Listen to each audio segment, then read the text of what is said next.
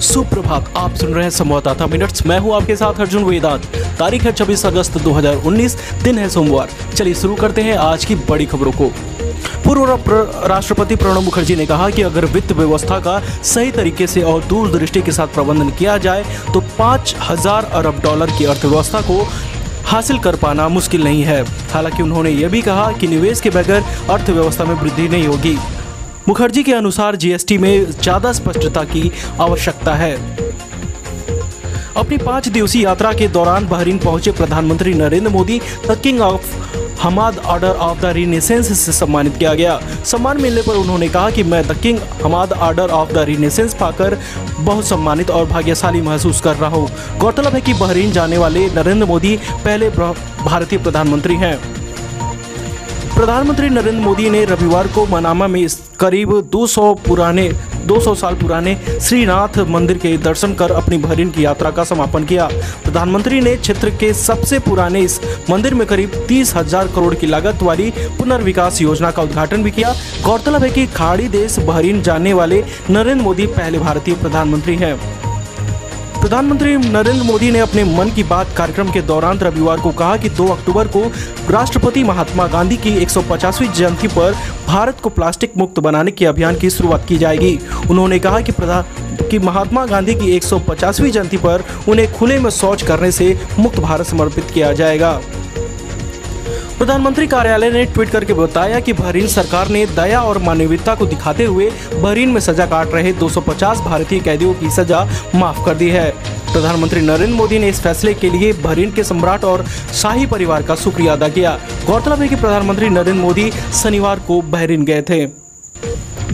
जम्मू कश्मीर के विशेष दर्जा खत्म होने के बाद श्रीनगर स्थित सचिवालय में जम्मू कश्मीर का झंडा हटा लिया गया है और वहाँ पर अब तिरंगा को लहरा दिया गया है। दरअसल अनुच्छेद 370 के तहत जम्मू कश्मीर का अलग संविधान और झंडा था। अनुच्छेद 370 हटाने के बाद अगले दिन जम्मू कश्मीर के पूर्व उप मुख्यमंत्री निर्मल सिंह ने अपने वाहन से जम्मू कश्मीर का झंडा हटा लिया था। पाकिस्तानी प्रधानमंत्री इमरान खान की विशेष सहायक फिरदौस आशिक अवान ने कहा कि भारत के साथ रिश्तों में तनाव के बावजूद गुरु नानक देव की 550वीं जयंती से पहले सिख श्रद्धालुओं के लिए पाकिस्तान करतारपुर गलियारा परियोजना पर कार्य करने के लिए प्रतिबद्ध है। उन्होंने कहा कि तय कार्यक्रम के अनुसार इस साल नवंबर में गलियारे का उद्घाटन कर दिया जाएगा। हैदराबाद ट्रैफ़िक पुलिस ने बताया कि यातायात को आसान बनाने व बेहतर प्रबंधन के लिए Google Maps real time traffic data के हिसाब से ट्रैफ़िक सिग्नल का संचालन किया जाएगा।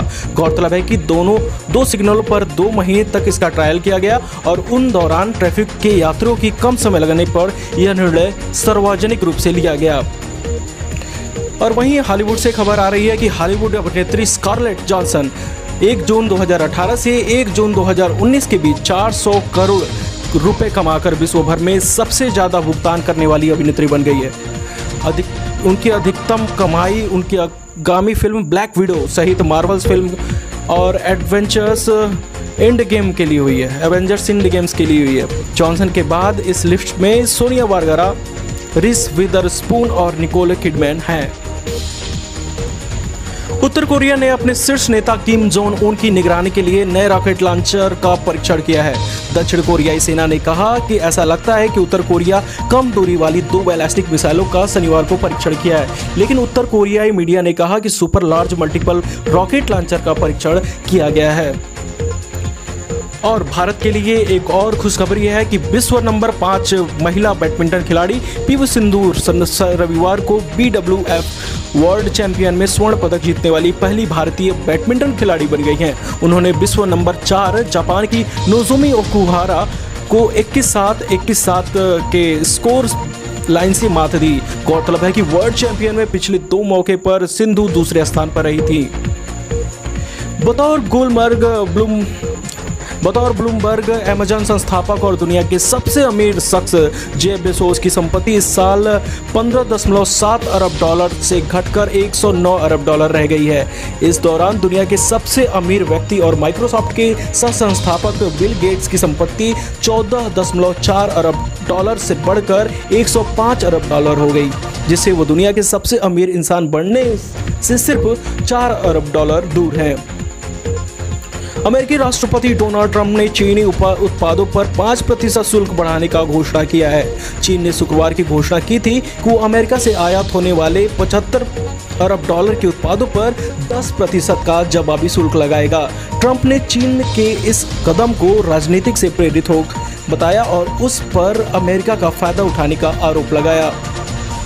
तो ये थी आज की अहम खबरें। और भी खबरों के लिए हमारे वेबसाइट सॉलिड खबर डॉट कॉम विज़िट करें या हमारे यूट्यूब चैनल संवाददाता डॉट कॉम पर जाएँ और उसको सब्सक्राइब करें लाइक करें, इस खबर को शेयर करें। जय हिंद।